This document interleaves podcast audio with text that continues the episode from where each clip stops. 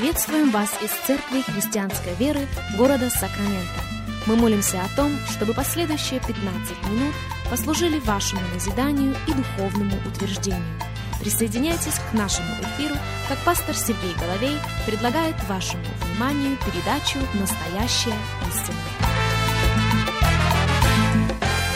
Еще раз мы говорим добро пожаловать всем, кто присоединяется к нашему эфиру. Здравствуйте, меня зовут Сергей Головей. Из Церкви Христианской Веры мы приходим к вам. Рады предоставленной возможности встретиться с вами, рады предоставленной возможности провести вместе с вами последующих несколько минут, как мы продолжаем наш разговор на тему «Лучший завет», «Лучшее обетование». Уже было замечено на нашем предыдущем эфире, что одним из ключевых слов в послании к евреям является слово «лучший». Оно используется автором в этом послании как минимум 13 раз. И учитывая, что в этом послании 13 глав, это значит, что он прописывает это слово в среднем один раз в каждой главе – к примеру, в послании к евреям в первой главе, в четвертом стихе мы читаем «лучше или превосходнее ангелов». Седьмая глава, девятнадцатый текст «Лучшая надежда». Одиннадцатая глава, шестнадцатый стих «Лучшая страна». Они стремились к лучшему, пишет он, то есть к небесному. В той же 11 главе, в 35 стихе он говорит о лучшем воскресении. Ударением же в этом послании является не что иное, как смерть Иисуса Христа. Его пролитая на Голговской горе кровь. Эта кровь, утверждает автор этого послания, говорит лучше, нежели Авелева. И вообще Христос является поручителем лучшего завета. Христос является ходатаем лучшего Завета.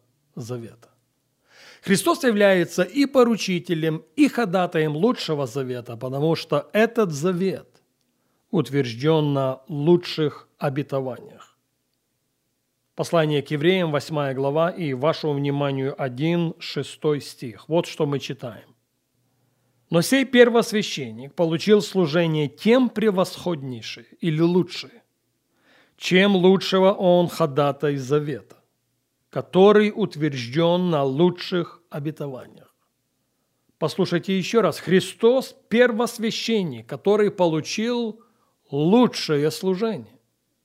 Христос является поручителем или ходатаем лучшего завета. И этот завет утвержден на лучших обетованиях. Невольно возникает вопрос, а в чем превосходство этих обетований?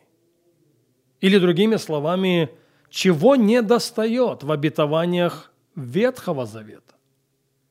Ведь же мы наслышаны о них, и мы наслышаны о них очень много. Мы и по сей день стремимся к тому, чтобы увидеть их осуществление или воплощение в своей жизни.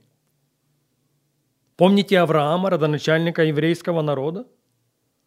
Помните, с какими обетованиями Бог к нему пришел, к этому тексту? Мы, кстати, обращались на прошлом эфире.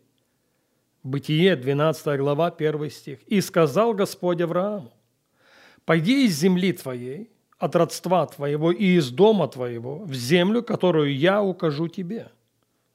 Я произведу от тебя великий народ. Я благословлю тебя и возвеличу имя твое, и будешь ты в благословении. Я благословлю благословляющих тебя и злословящих тебя прокляну.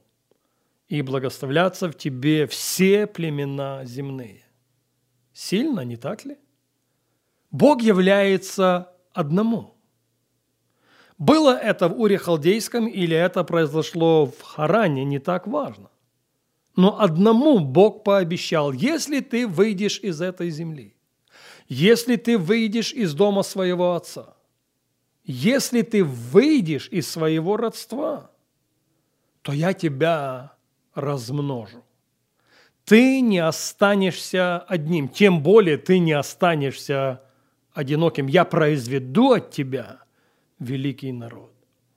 Я не только произведу от тебя великий народ, я благословлю тебя. И когда Бог благословляет, Он благословляет.